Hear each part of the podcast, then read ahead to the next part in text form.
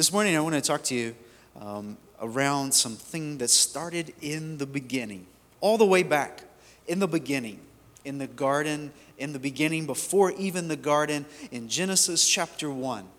The Bible says these words in the beginning that in, in the beginning, or John chapter 1 tells us rather, in the beginning was the Word, and the Word was with God, and the Word was God. It's interesting how in the beginning, words were important. Words were important. Words were so important that God even gave us a whole book of His words to us today. And even Jesus Himself is the Word come down from heaven, the, the Logos of God, the Word of God. He is the Word of God. The words are so important. And in the beginning, when God is about his work of creation, we see him working and moving across this expanses of darkness, and all before even the universe and stars were there. And the Bible says some very simple words that show the power of creation. God said. And when God said, it brought about creation. God said, Let there be light, and therefore there was light because God said. God said, Let there be animals, let there be the fish of the sea, the birds of the air, and all because God said. God's word is powerful. It surely is powerful because it brings us to life. It brings creation to life. It brings everything into existence that is existence is because of God's word. And so this morning, when we're talking about words, as we're going to today, words are important to God. And likewise, words are important in our lives. The way we speak, the way we talk are important. God speaks life. And when God speaks life, His very words bring about life and power. And you and I today, the Bible teaches us, as we're going to read this morning, have the capability to also speak life. And that's what I want to talk to you about this morning is speak life. Speak life. I hope today that you'll leave this morning fully convinced that God has called you and I to do nothing but speak life. All that we say and do, let it glorify and honor God. All that we say and write and do with our lives, let it be in a way that brings about life. Proverbs chapter 10, verse 11 says it this way the mouth of the righteous is a fountain of life, but the mouth of the wicked conceals violence. And Proverbs 18 21 says it this way that death and life are in the power of the tongue, and those who love it will eat its fruits. Surely the writers of the Proverbs, the, the wisest words in the Bible, give us some direction about the power of our words. And it's amazing to me that the Proverbs here tell us that death and life are in the power of the tongue. And I don't know about you, but that sounds pretty serious to me. Death and life. It's the moments of greatest celebration when life begins, and it's the moments of greatest grievances in our life is when life ends in our world. Death and life are in the power of the tongue.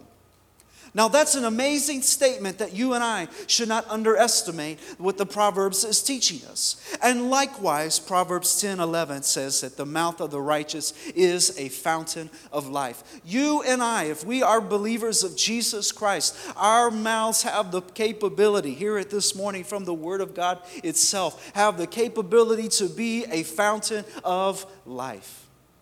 Isn't that beautiful? That God designed you and I to bring hope through our words. Just like the choir was singing a moment ago, there was life coming through their words as they sang, as they told about the hope of Jesus, as they sang, life came out of their mouths. And it's the same way when we encourage one another, when we pray, when we confess, however it may be, there is life that has the capability to come out of our mouths. Jesus said it this way in Luke chapter 6. In verse 43 No good tree bears bad fruit, and nor again does a bad tree bear good fruit. For each tree is known by its own fruit.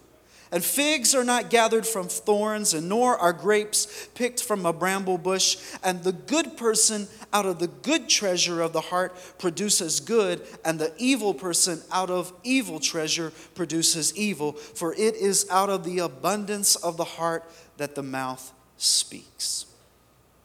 Even Jesus realized and taught and instructed the same teachings that we see here in Proverbs that death and life are in the power of the tongue. And this morning, I hope that you will leave with the gravity of what God has intended us to do and created us to do with our mouths and with our words. That God has created our mouths to be a fountain of life.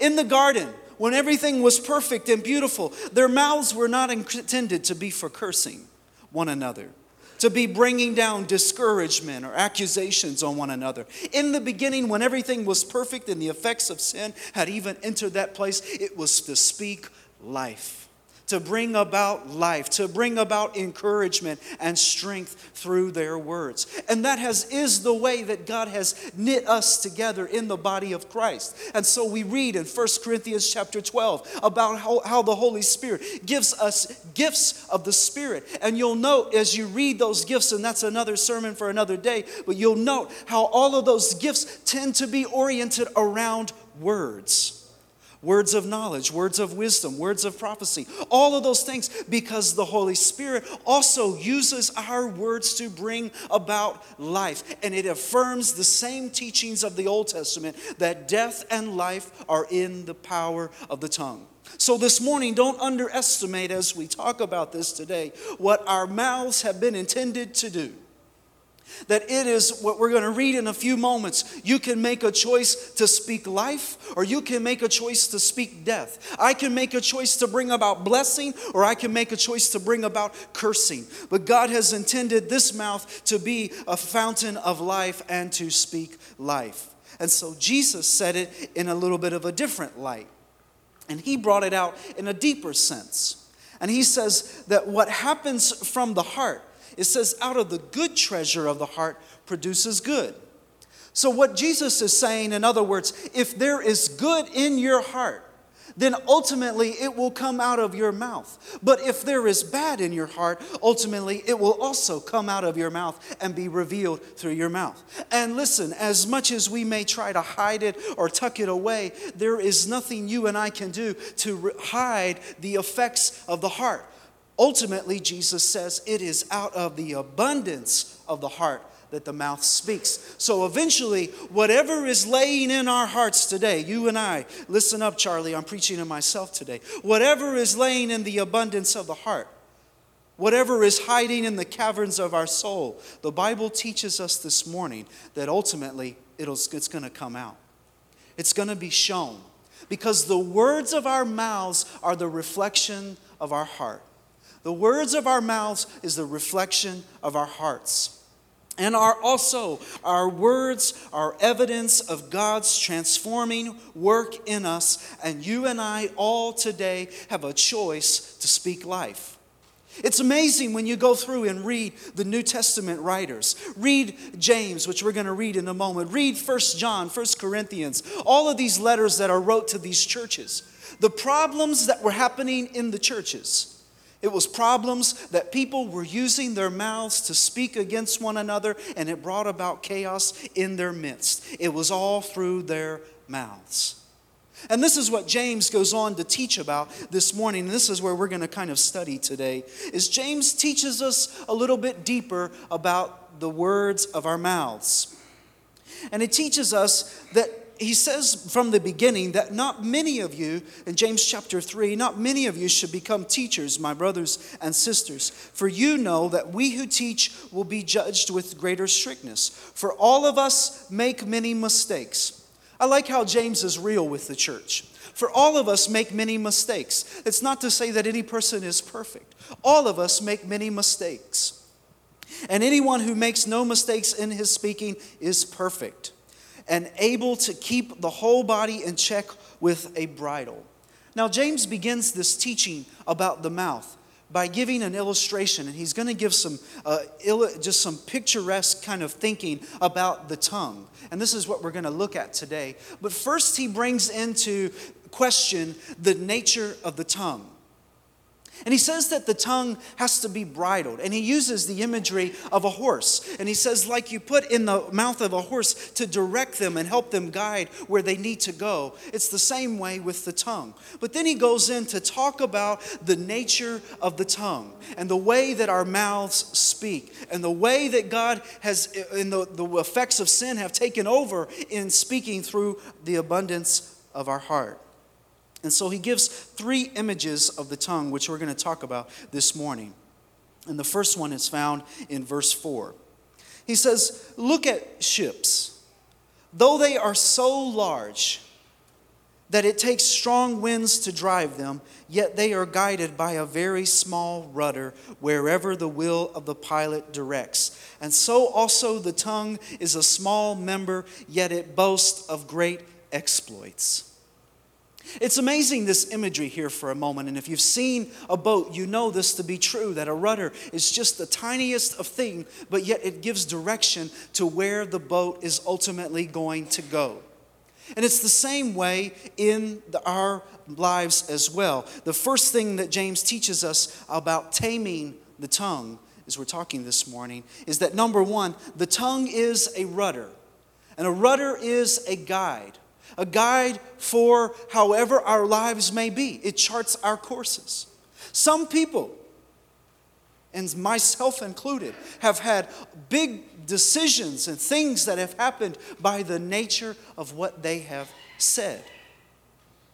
Ultimately, our tongue has the power to guide our lives, to make decisions for us, to speak to show us, to help guide us where we ought to be. And so James puts it in this sense to understand that when they are talking about the tongue, to be careful because it is such a vulnerable and small part of the body but yet it has a ultimate impact that affects all of the body. The tongue is a rudder. It can direct our lives. Secondly james uses this imagery. He goes on to say how great a forest is set ablaze by a small fire. I remember this to be so true when I was living in central Virginia and even in California. I lived close to the mountains, and every time that there would be wildfires, it was always started by some careless little fire. Someone had thrown out some type of ash or something, or thrown out a match, and it immediately set ablaze that whole place. It was the same place in Central Virginia. I remember years ago when I was living there that someone had taken just something so small and thrown it into the forest thinking nothing was going to happen. And it lit that whole mountain on fire. And James says this is how the tongue acts that it is like a wildfire. That it has the power to strike a fire in a moment and it takes a blaze immediately. The tongue is a fire. He goes on to say that the tongue is placed among um, our members as a world of iniquity. It stains the whole body, and it sets on fire the cycle of nature and is itself set on fire by hell. For every species of beast and bird and of reptile and sea creature can be tamed and has been tamed by the human species, but no one can tame the tongue, a restless evil full of deadly poison. Now, think about that for a moment. James reasons with them, and he tells them all the animals of the earth have been tamed by the human species, but there's not one person who has mastered how to tame the tongue. And it shows us as we're talking about the nature of the tongue. And James is showing them the effects of sin, that sin has taken an effect on the way that we speak. And ultimately, if we are not guided by the Holy Spirit working and transforming our lives, no one can tame this tongue. Only the Holy Spirit can. This is why Galatians teaches it this way. Uh, he teaches about the works of the flesh and the fruit of the Spirit because the presence of the Spirit, listen to me today, the presence of the Spirit in our lives means a tamed tongue for you and I. When the Holy Spirit came into the life of the early church, notice how the first thing that got a hold of them was their tongue. They began to speak in languages they never heard before and began to declare the wonders of God. And it was immediately the Holy Spirit redeemed the nature of the thing that is in you and I that cannot be tamed. And He redeemed it for His glory and His honor. And in the same way, if you and I will allow the Holy Spirit to come into our lives, the Spirit has the power to tame the most unruly member in all of our world today, the tongue. And so he says it this way that it is it can be a restless evil full of deadly poison. Isn't that kind of scary to think about that you and I, without the help of the Holy Spirit, are walking around with poison in our mouths? And if God's Spirit doesn't help us and we're not abiding in God's Word and God's Word is having its transforming effect on us, there is a restless evil. You know what restless means, right? It never sleeps, it's always squirming about. It's like that thing that some people have at night. I used to have it when I was a kid restless leg syndrome. You're always moving, you can't get settled. And it's the same way in our tongue that there is this restless evil, and the only one who is able to conquer and take control of the tongue is the Holy Spirit. Working through our lives. Isn't it kind of ironic that God's Word brought us into existence and it's God's Word working inside of us that takes a hold of our words and redeems them for His glory? And so James teaches them the tongue is a rudder. It can make big decisions for you. It can mess up your life if you're not careful. The tongue is a fire. It can destroy everything in its path. Paul told Timothy in this way some words of wisdom that I believe are very important for us today. He says this in 2 Timothy chapter 2 verse 23. He says have nothing to do with foolish and senseless controversies. You know that they breed quarrels. I think Paul's words to Timothy were some of the most wisest words because there was this idea in this day and age that there were people who wanted to be caught up in controversy for the sake of controversy. And Paul told him that the Lord's servant must not be quarrelsome, but kind to everyone, an apt teacher, patient, correcting opponents with gentleness. He goes on to say that God may perhaps grant that they will repent and come to know the truth and that they may escape from the snare of the devil. Did you hear what he called foolish controversies? Foolish arguments with one another? He called them snares of the devil. And it ought to be a warning to us as we're reading about James's words in the New Testament church, in the church that he was writing in, and Paul's words to a young pastor in the church in Ephesus, that what happens in our words can become a snare of the devil if we're not careful. It can catch us. Just like James is warning, it's a rudder, it's a fire, and if you're not careful, it can become a trap. God can the enemy can use our words to bring us about in a trap. But God wants to work in our mouths so that it does nothing but speak life today. And this has been my prayer every Sunday. I get up and preach, and it's been a prayer that I've been trying to pray throughout my ministry. Is God, let when I preach, like Isaiah says, let there be a word that would sustain the weary. I don't know what the people here need to hear. I'm not, a, I'm not God. But the Holy Spirit, as He is working and inspiring you and I, we can speak the exact words that will bring about life. In Matthew chapter 10, when Jesus sent out the disciples and He told them, Go to this town and preach the gospel. And He said, Don't worry about what you're going to say because the Spirit, He'll give you the words to say. When you don't know what to say, the Spirit will help you. And it shows us how the nature of I, your relationship and my relationship with God is intended to be in a partnership partnership that controls our words. That God wants to redeem what was meant for evil for his good and use our speech to bring about life. And if there was ever a time our world needed life, it is certainly right now. A time where you and I would just do nothing but speak life. There are people who want to speak curses, they want to speak controversies, foolish and senseless controversies, snares of the devil. But listen, you and I have to have the, the kind of commitment to the Holy Spirit, the kind of commitment to the Word of God to say, No, I want God to use my mouth and use my lips to speak life. I want people to leave impacted by the words of God, not the words of man.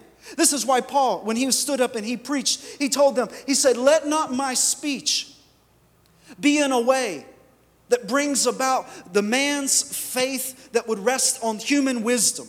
He said, But let my preaching be in a way that the words and the faith of man would rest on God. And you and I, God has called us today in the way we speak to speak life. Maybe if I could put this in 21st century context, that even includes the things we write, the things we put down on pen and paper, the things we put down on our phones. That is also our part of our speech. Don't separate the two. For listen, from the abundance of the heart, the mouth speaks. And listen today, you and I, our relationship with the Holy Spirit is to be in such a way that says, God, oh, that you would empty me of me let this man be crucified, as Paul said, and let Christ live in me. Let there be nothing but that speaks life. Listen, when, when this old sinful man is crucified and put away, and Christ is living through you and I, go through and read Matthew, Mark, Luke, and John. Watch what Jesus said. All of his words brought about life, all of his words pointed to the Father, all of his words brought about salvation, healing, restoration, redemption. And if you and I would let Jesus live through us, there will be nothing but life that comes out of our lips, and it will bring about a world of blessing to those around us and in our own lives. James says the tongue is a rudder, the tongue is a fire. And number three, James goes on to say in verse 9, he says, With it we bless the Lord and Father, and with it we curse those who are made in the likeness of God. From the same mouth come blessing and cursing. And listen how James writes so gently and so kind. And he says to them, My brothers and sisters, this ought not to be so. He says, Does a spring for, pour forth from the same opening both fresh and brackish water? Can a fig tree, my brothers and sisters, yield olives or grapevine figs? No more can salt water yield f- fresh. The tongue is a rudder, the tongue is a fire, and the same words that we hear in Proverbs the tongue is a fountain. But the choice is what type of fountain are you and I going to be? A, t- a fountain that brings about fresh water and life, or fountain that brings about brackish, muddy, dirty water. I remember uh, when I was a kid, we used to live near a spring of water. And I remember it was kind of in a busy area, actually. And you would see all the time people stopping at that spring of water with their gallons, filling it up with water to take home. They would come with all sorts of ways to fill that up. A spring that was just always putting out fresh water. And you know, it taught me something about being a fountain of life. That when you and I speak words of life, there's something that is attractive about that. There's something that people want fresh in their life. Amos said it this way that in the last days there's going to be a famine for the Word of God.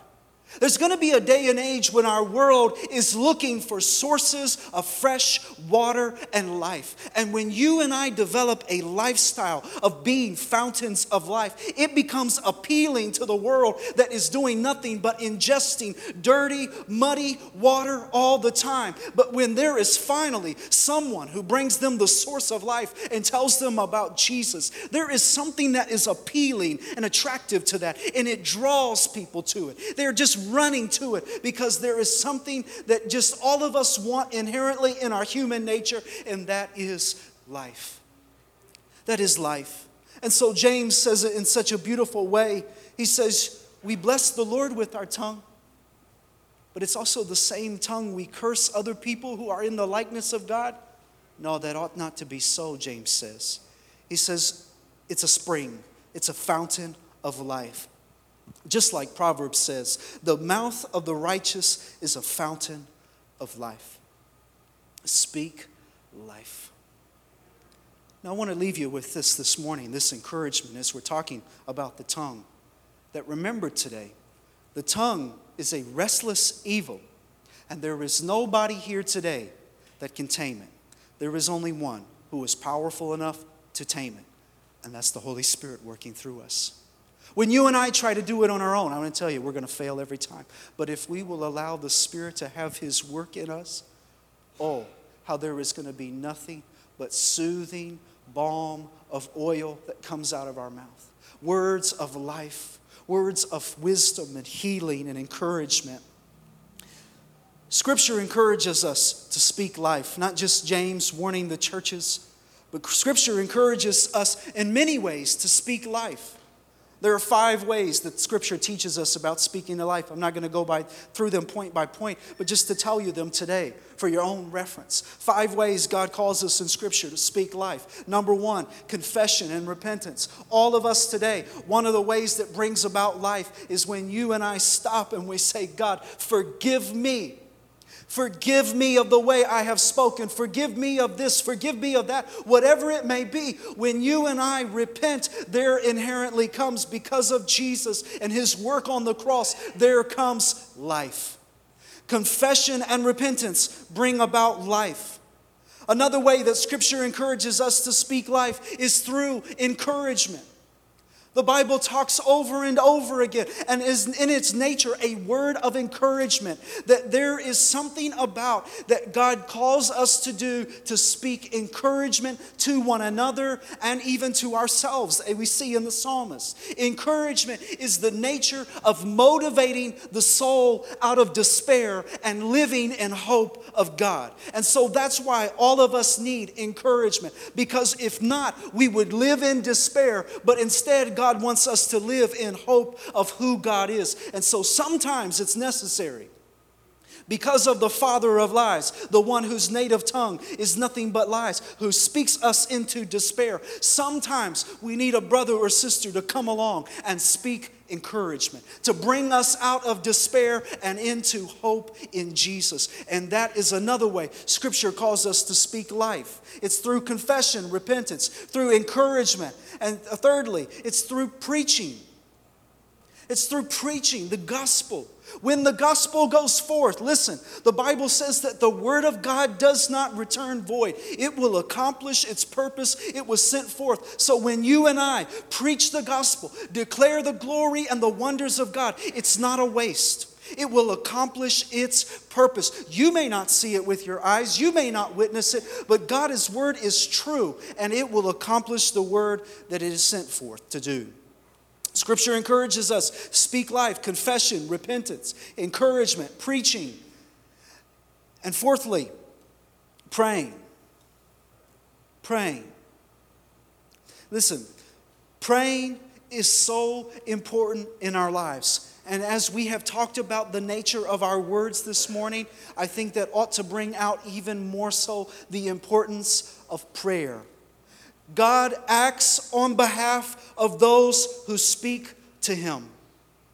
Those who open up their mouths and call upon God. Because there's something about when our tongue the most unwildly ruled member of the body, the restless evil, when our tongue begins to cling to Jesus, that evil thing, and it begins to look to Jesus, there is something to God that is compelling about that, that that unruly member is being redeemed for the purposes and glory of God. So when you and I pray, what's happening is, is this unruly member is being dethroned, and he's being tamed, and he's being brought into submission to God Almighty, and we begin to pray and say, God, I need you. And so God's help comes. God, help me, guide me, show me the way, whatever it may be. There's something about when you and I pray, the power of words, death and life are in the power of the tongue. And God has called us to open up our mouths and pray. It's not an option.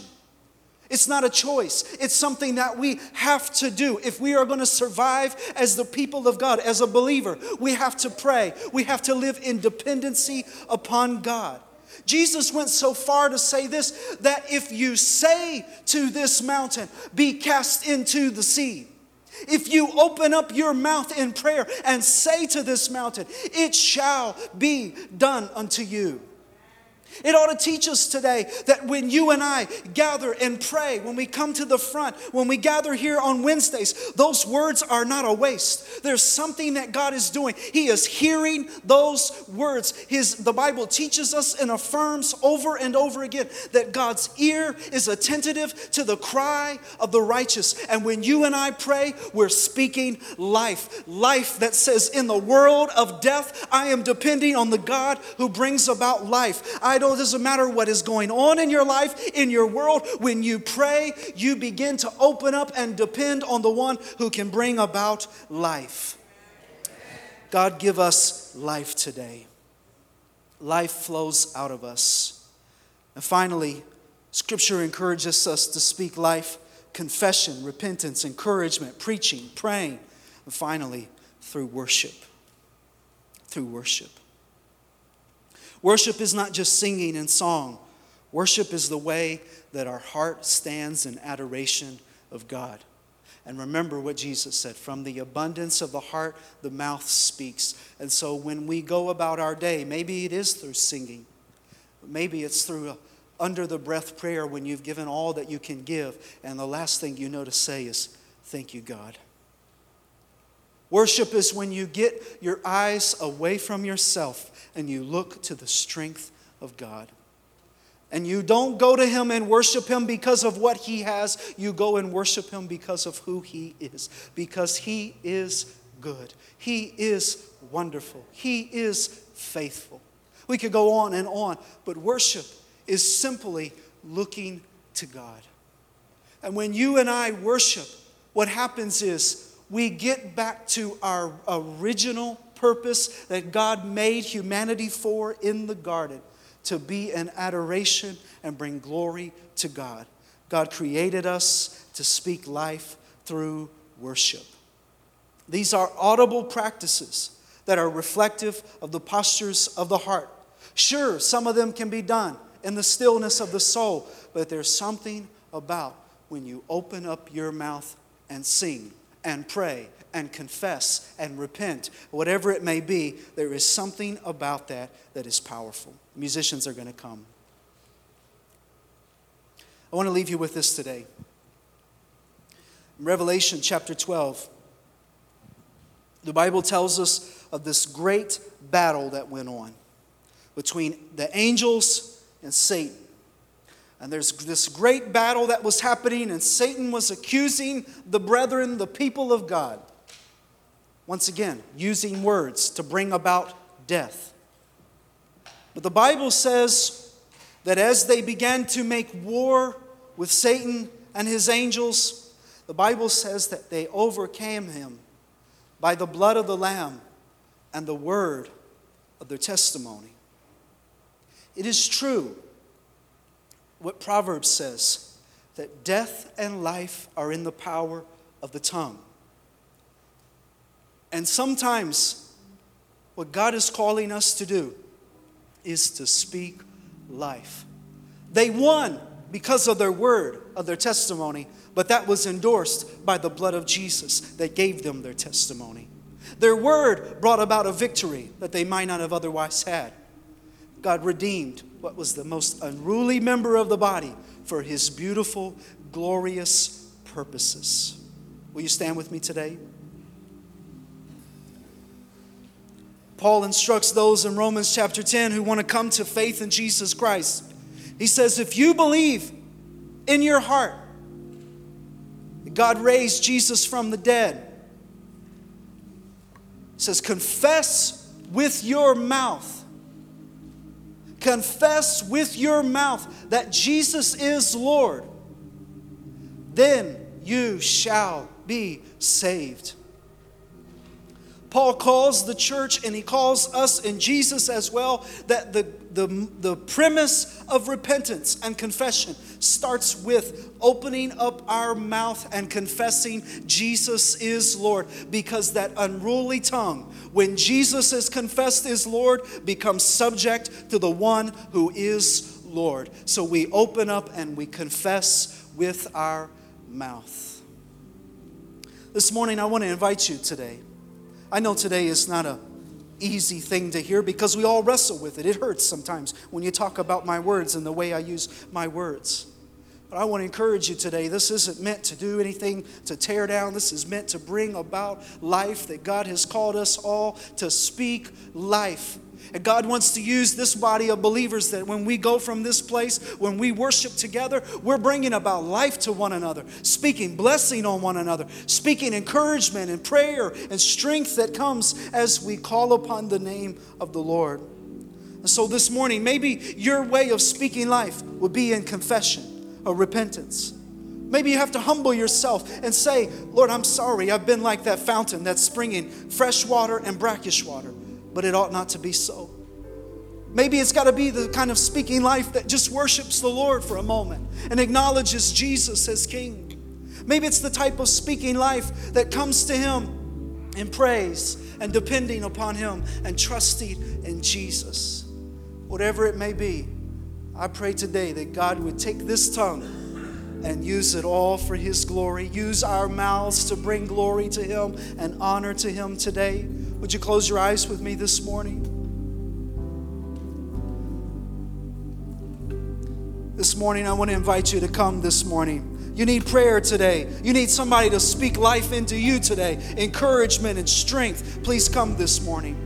If you want to come this morning to the front and pray, feel free to come. If you want to kneel at your seat, kneel at your seat, whatever it may be. Maybe you need to confess and repent and say, Lord, I have been wrong. I have made mistakes and confess that Jesus is Lord. The Bible says uh, what happens after that is then you shall be saved. This morning, would you allow the words of life, the words of God to bring strength to your soul today? Come this morning, however it may be. Allow someone to gather with you. Bring them by the hand and say, I need prayer today. I need you to speak life into me this morning. Father, today I want to pray today for those who are struggling today. They're wrestling, Lord. They're in the place of despair and they need someone to speak life to bring them into the place of encouragement today, God. I pray encouragement would come this morning. I pray strength would come today, Lord. I pray, Father, a new grace would come today, Lord. I pray repentance and confession would come today, Father. Lord, we're sorry. God, I'm sorry today. We repent this morning. We're sorry for the things that we have said that have displeased you, Lord. We're sorry, Lord, for how we have said something that might have hurt someone. God, we repent this morning. We repent today, Jesus. We come before you, Lord. Make us whole again, Jesus. Allow us to be a fountain of life today, Jesus. Help us to speak life this morning, Lord. Jesus, use this thing that is a restless evil to declare the glories and wonders of God. We worship you, Jesus. As the choir sings, you need prayer today. Please come this morning. Allow us to pray with you today. Oh, there's no shame in praying. What a joy it is to trust and abide in Jesus. Let's sing today.